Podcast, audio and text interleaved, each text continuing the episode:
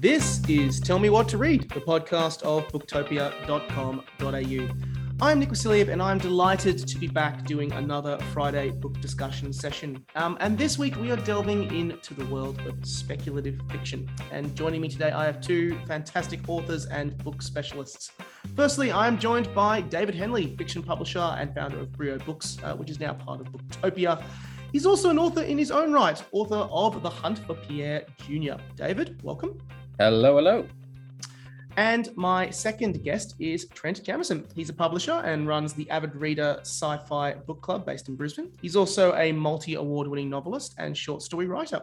He's the author of the Deathwork series, The Nightbound Land Duology, and Dayboy. And he has a brand new book which is coming out called The Stone Road, which actually, yeah. sorry, actually came out earlier this week. Uh, Trent, welcome. Hi, how are you?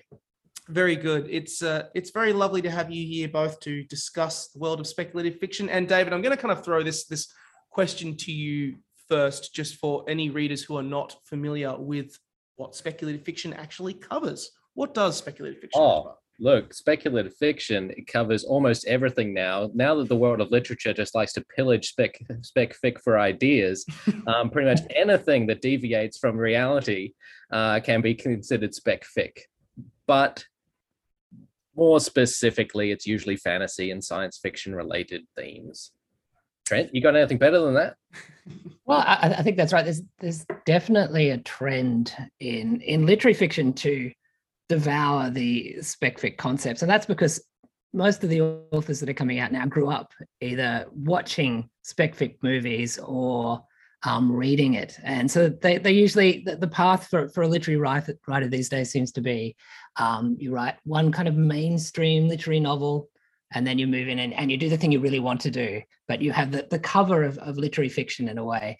Um, but yeah, I, I, would also add horror to that as well. I think that's um, definitely a genre that's uh, becoming popular again. You couldn't use the word horror 10 years ago, but I, I feel like now it's something that people will talk about in polite company again. Oh, well, um, if anything, horror is having a bit of a resurgence. I mean, I think that's a, there's a lot of great writers going into horror to go. You know, I think it's one of those things writers do. They'll look at it as a challenge and go, you know what, I can, I can bring my my literary awesomeness to this genre and like really get it to give it the respect it deserves. Hmm.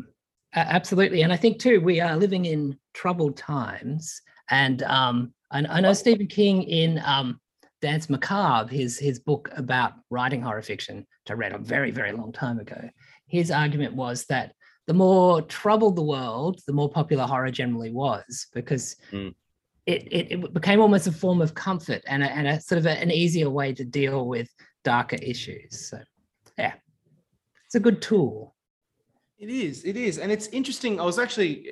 this leads me quite nicely into a, a quick question is because right now it, it seems like there's a lot of fantastic speculative fiction coming out right now. Is it the fact that we, and I'll, I'll, throw this to you, Trent, first, but is it, do you think it's the fact that we are living in such dark times as, as you know, at, at the moment with, with so many things happening in the world, um, both, you know, internationally and close to home, that it is such a strong time for speculative fiction? Because it feels like there are so many fantastic books in the genre that are coming out right now.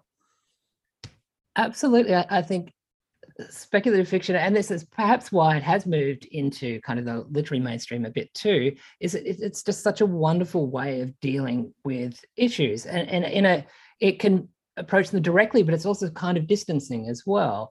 Um, and it's, you know, there's an element of escapism. So you, you feel like you're, you're not, you're not doom scrolling, but you can also look at various different issues as well. And, and I feel like at the moment, we're entering this incredible period. It's, it's almost like the the late 60s new uh, new wave again, um, where we have an incredible range of diverse authors writing about diverse topics. Um, there's just yeah, I feel like if, if, anything that you're interested in, you can find a spec fic take on it. Mm. And it makes it very hard if you, you know, having a discussion about speculative fiction because it's such a broad church now. You're always going to miss things. Um, that are coming out. It's very hard to be on the cutting edge as a reader um, because there's just so much of it and so much really good stuff. So whatever we talk about is going to be, you know, just a, our particular interests, our take on on on the genre, and I, I think that's also a wonderful thing. There's there's room for everybody in, in spec fic. Yeah, there is. And David, I know that every time that we we, we you know we, we meet up and we talk about the, the new books that Brio has coming out, I know that SpecFic is a very prominent feature. I know. It's, it's, like word word got out that there was a SpecFic publisher. um, what, what's your experience been kind of seeing all of these these SpecFic books emerge? Because every time we we we we catch up with you and hear about the new books that Brio has coming, it's incredibly it make it it's extremely mouthwatering oh. to hear some of the concepts. Look, it's it's great. I mean, it's it's great, but it's it's relentless. The uh, the mean we we we try not to think about the like words per minute. We have to sort of consume and filter as the submissions come in. But you know, really, it's a, it's a few million words a week. We have to somehow make a decision on. Um, and but what we're getting, I mean, we're getting such a, a broad range from horror. I mean, I've signed my first horror um, recently, and um, the spec fic like trends, which is which is another sort of genre bending type. Um, and now I've got a, I've just got sent another one, which is a whopper quarter of a million word story, and um, it is epic. It's epic. Um, so I mean, in terms of breadth, I mean as well. I guess I mean, sometimes I don't even notice when it's spec fic. I guess like I've got Jane Rawson's History of Dreams coming out, and to most people, the description of an alternate history uh, bend off Australia type thing would be spec fic, but it's like, nah, that's that's really kind of more in the literary realm now. But I see what you're saying that that's not real. yeah, but yeah. I, I I think it's I think it's like violence. I've been desensitized to speculation, um, and anything normal. I mean, in some ways, the pressure is on uh, reality based fiction now because reality has to be depicted so closely.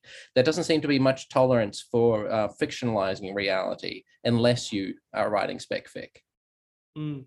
It's it definitely is an interesting time to to to see all of these particular these in changes and speculative examine examinations of reality. Um, and it it's I think now is a good time to jump into what the books, the actual spec books that we've been reading. And Trent, I know you've brought a whole bunch with you uh, for our for our podcast today. What uh, what spec fix have you been enjoying uh, over the last little while? Okay, well, I'm always reading reading new stuff, but my reading is essentially in bed while I'm trying to get my daughter to go to sleep. so I have to read in the dark. So it, it does limit the things that I have access to sometimes. But um, I, I thought I'd start with just glow in the dark books he's reading. It's very, much, very, yeah. very small range. um, but you could they're, they're also good in the bath.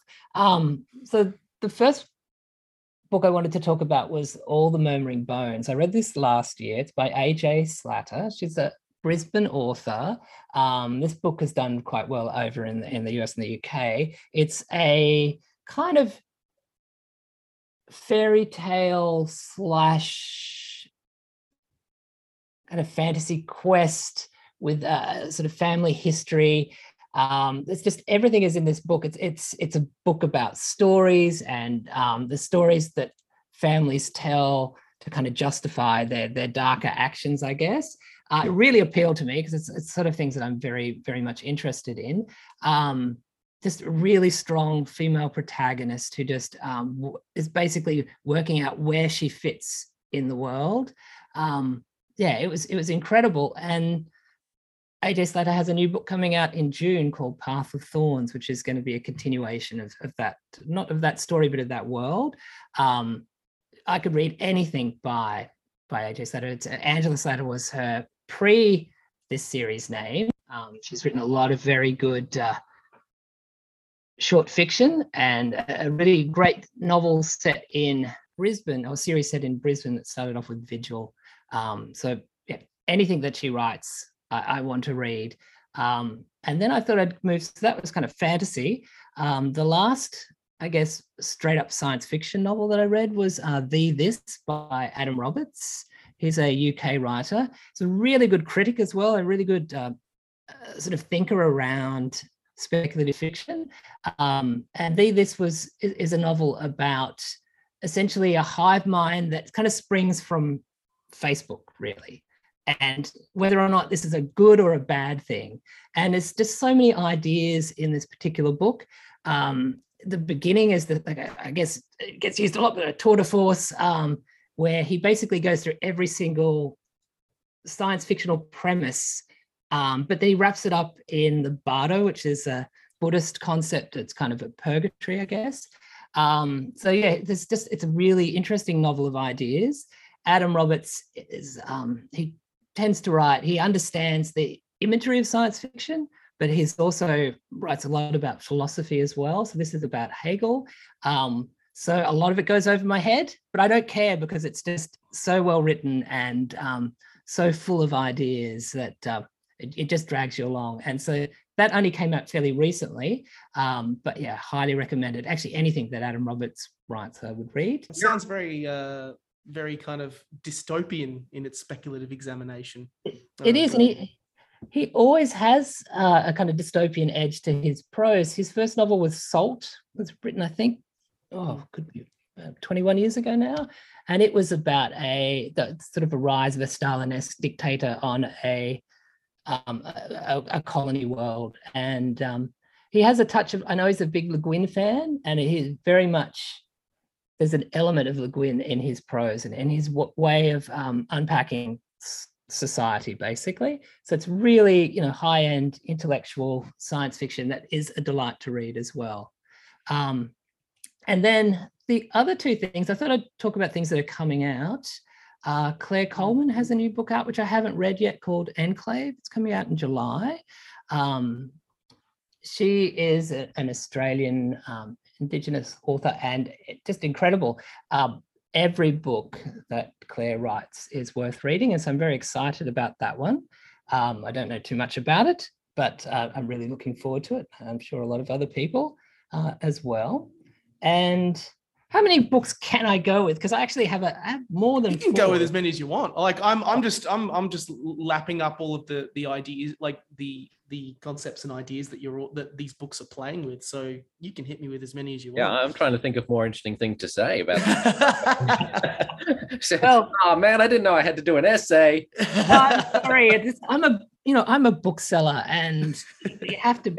See, I'm a publisher. I'm, I'm, like, is the story working? Uh, am I in love with the characters? Am I reading page to page? I, the, the themes, the metaphors, the academic. Just stop it but they're all really important things too. I know, um, but but but but but but but, but, but the, the, the, the machine's got to work. The engine, the book's got to work. It's yeah, a, well, absolutely. This um, a summary of the book publishing industry in a nutshell. the, the next book I wanted to talk about, it's coming out in April, and I actually have a copy. Um, it's Alan Baxter's The Fall.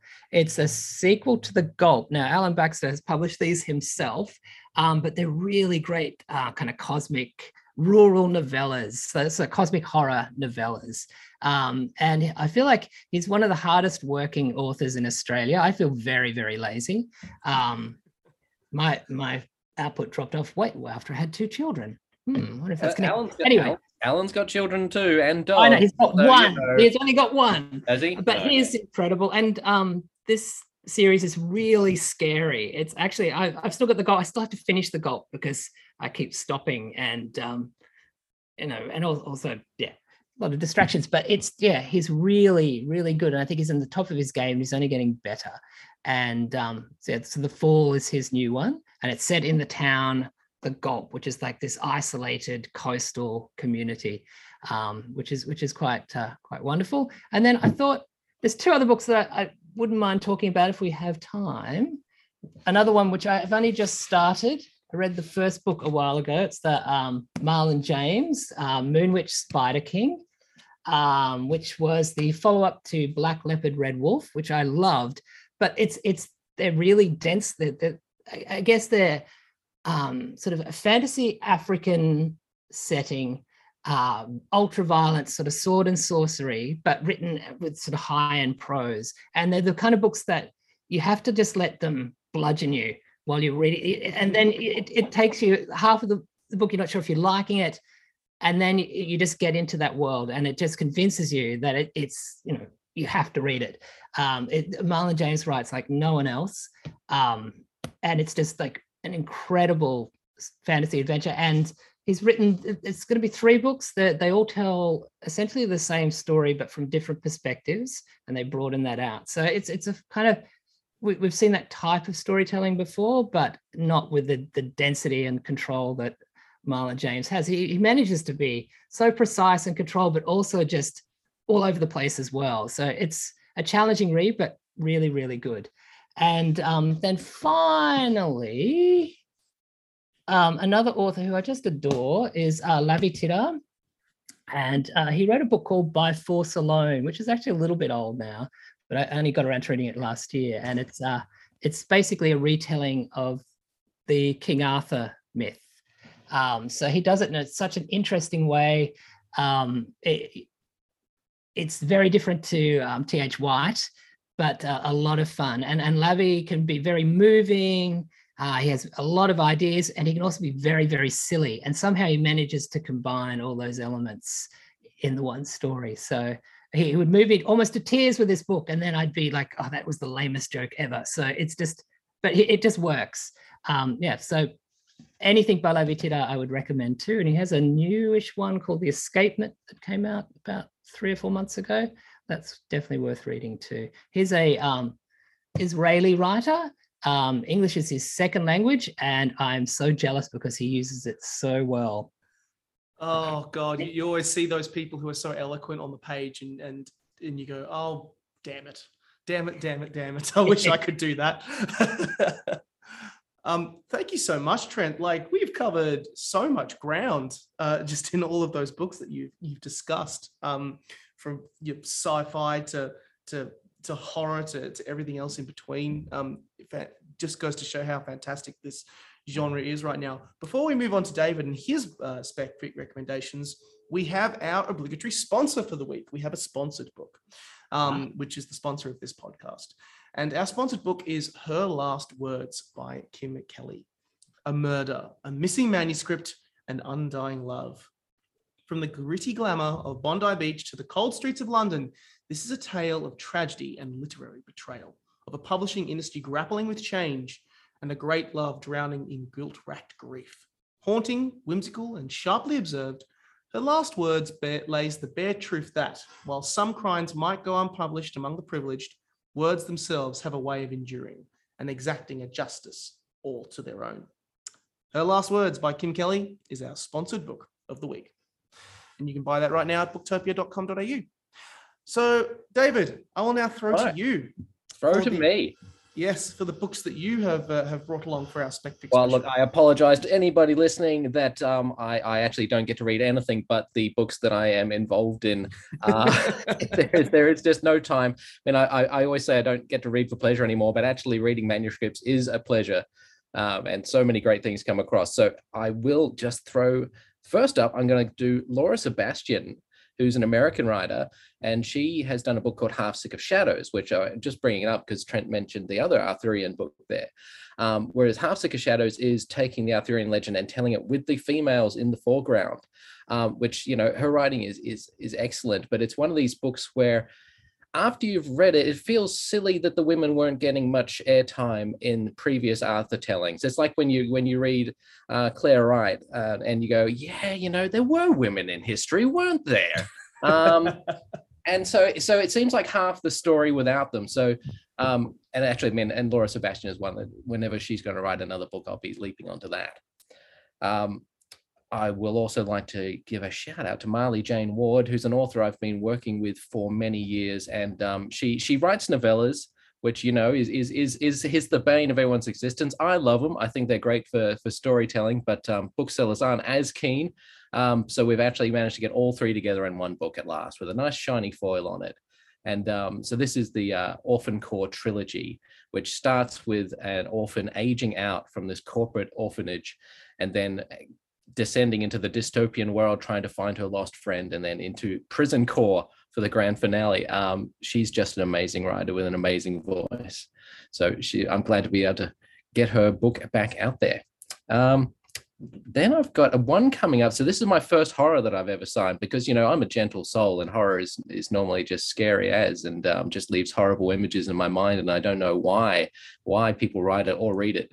Um, but um, this this this uh, this this New Zealand uh, English guy called Paul M. Clarke has written something called The Witchfinder's Mark. and it's it is about a witch finder, and he starts off as a non-genuine witch finder in the during the English Civil War.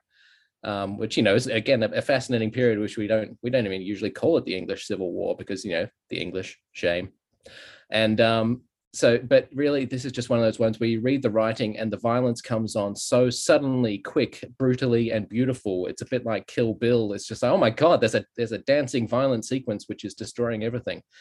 Um so yeah that is one to watch and i think that's coming out june this year Love, I do love a good. Uh, uh, is it is it very stylized violence? Something ah. that you would catch in like a, an adult Jay Kristoff novel or equivalent. Yeah, yeah. Look, it feels like it. And for me, it was just it just passed over me so quickly, and it didn't shock me. Whereas you know, um, and yet very, very, very brutal and, and visceral. Blood on your face as you read the pages, that kind of thing. And um, lastly, some, some book by Trent Jamieson the Ooh. Stone Road, which I think just just came out yesterday. I mean, depending on when you're listening to it, the Ides of March. It's been a, it's been a long road, the Stone Road, hasn't it, Trent? Oh, it has a very very long road. and this is one of the ones where when people try to get me to describe it, it's like, oh, you know, it's it's a bit. Oh, hang on a minute, it's a bit fantasy. No, it's kind of it feels like fantasy, but it's kind of sci-fi. No, it's dystopian. Is it dystopian? But then it's kind of horror. Um, and it actually keeps sticking with me every time every you know every now and then i see something in the world and it just keeps coming up. And so this town is essentially um it's this this uh, anonymous town in the middle of nowhere. And this and this little girl has to inherit the grandmother's um, mission of protecting the town from from the monsters coming from who knows where and then uh, as she's born, this place called Furnace appears on the horizon, and, and all the townspeople get taken one by one or two by two into Furnace, and they just disappear. And um, eventually things get worse. I don't think I, I don't think we want to say any more than than, than that. Um, and it's the disappearing thing and the and the and this the, the weirdness of the nature of truth and what's surrounding her. And it just keeps coming up in the real world as we're watching all this terrible news and stuff happening and going yeah the fog is starting to surround my little town of life. And so i feel the stone road well it may, it may be a bit more allegorical than i than i expected at first. What do you think trent? I think that sounds very much like it. Um it is a hard book to talk about and it has been such a long road it's hard to disconnect the actual process of it. Um, so I, I, guess for me because in in a way it's me using fantasy to write about growing up in small country towns and, I, and i've kind of done that twice. Um, but yeah and also looking at it is such a challenge talking about your own book, isn't it? Um, it is. this, this, one especially because it is part horror. I mean, we, we were trying to call it literary horror, but then there are these hints that it's a dystopian future and it's just sort of society's regressed mm. and hmm. something either uh, out of control science or magic has has you know affected many many many parts and people and, and animals. Um, but yeah, I can see the little townness, that connection, disconnection. Mm. People coming, and, going, disappearing. Yeah and and the way way that happens in in small communities as well. And I, know it kind of is a bookend to my previous book day boy um, they are sort of in the same world sort of not um, which is like this I, I i've been thinking about how to describe what that world is because it's it's not really australia but it's it's almost like a secondary world australia but also then it's disconnected from everything. Like it's it's almost like a dream that somebody is having about a place in a way Mm. Um, and I think part of the effort of making that uh, that work was has been the long part of that road with with, with writing it. Um, so yeah, and it, it, but it's also very much about yeah coming into adulthood, learning that your parents and your grandparents have stories that you may not understand, but then slowly learning what what that means but all within the context of of fighting monsters and and protecting protecting your community, which is a very big thing to put on the shoulders of, of a child. Um, but yes, I have to think of a punchier way of talking about yeah, this. Look, it's it's it's it's one of those things where we're meant to try and boil books down to these these tiny little short sentences, but some of the best books you just can't. You, you gotta go in, you, maybe you shouldn't. You got to go in and just and experience the whole thing for yourself it's uh it's kind of sometimes how how you feel about it it sounds yeah. very like a very timely book I will. I won't lie. Considering the the world that we live in right now. Well, they they constantly refer to uh, the years of heat and sadness. So Mm. um, it's yeah, and I- and I was very much thinking about this time, and then um, when things started to really kick off with the book, and, and you know it, it was looking like it was going to it's finding a home. I was just as as COVID kicked into gear as well. So it just it did feel kind of kind of mm. timely. But it's like I think David said to me once when I, when I was reading through it, going, "Oh, it's, does this actually work at all?" And you s- said you just have to have to let the language roll over you. It is it is very dreamlike and beautiful writing. So well done. Oh, thank you. It's it's and it's great to it's this is a good a good spot to to finish up because again it it highlights you know in the, taking you meant you mentioned at the top of the podcast how good speculative fiction takes the the times that we're in and and inverts it and adds something to it um and i think it's this book certainly by the sounds of it does that and i'll have to grab a copy myself uh, to check it out myself um as well They're Um, hot off the press. yes indeed Or literally wet, hot or off the press They could be wet off the press. Might be more accurate. um, thank you both. So before we before I let you go uh, and let you get back to the incredibly amazing work that you do in the industry, we'll finish off with a couple of fun little questions. Uh, just just some fun scenarios to to put a smile on your dial. Um, so I'll throw this one to you first, David. What is the perfect idea of a night with a book for you? Oh, sitting in a cafe with a book and maybe a nice French cider. That'd be amazing. Yes. Not too loud on the music. Something, something, something, something light, no lyrics, so I can read. Mm. Yeah. Mm. Similar for you, Trent, or are you staying in bed? I actually I, th- that sounds perfect. Actually, the, the the cafe. Maybe it's raining a little bit outside, and um, yeah, Yeah. that would be there- There's definitely a reason you can't leave. yes. No one's going anywhere. No one's You just- going anywhere. Yeah, I like that. Um, what is the perfect sci-fi spec fic location for you in your eyes? I'll throw to you first for this, Trent. Is it a far off planet? Are you on a lost spaceship, uh, Dead Space style? What's the perfect location for you when when you look for your spec fic? Ah, well, I, actually, I really like um, urban locations. Um, no, so that's what I was going to say. Well, you know, I did write a, a whole series set in Brisbane, and um, I, I feel like because I because I'm a, a country boy who moved to the city, um, it's always had this appeal that uh, it's never lost that for me because I never felt like I had to move out. So to me, Brisbane was this when, when I moved here, it was this, this wonderful place where you could catch a bus to places because you know there's public transport and um, when I Oh used my to God, work it's the future. I know, but you know, right, I haven't got it out. It kind of was. Um, I just, I, I still feel enchanted when it when it's raining and it's the the, the city lights are on, and I- and I get into the CBD, which doesn't happen that often now. And and the the buildings just kind of look like they're moving through space. There'll be some low cloud. Um, there's something just.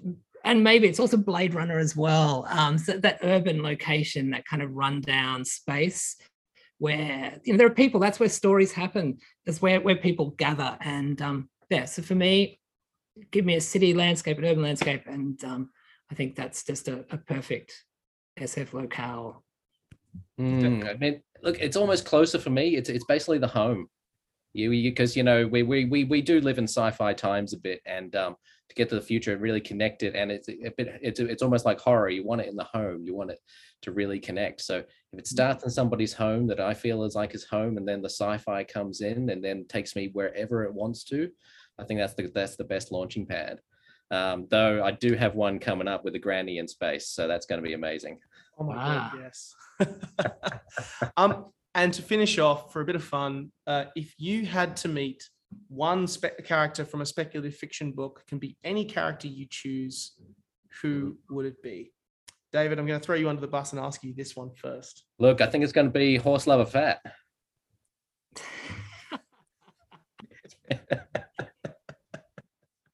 it's um Horselover Fat was Philip K. Dick's alter ego that he inserted in a in a, in a book or two.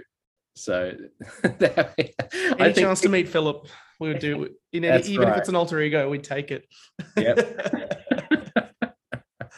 Trent, do you have a? Can you do better than than Philip K. Dick?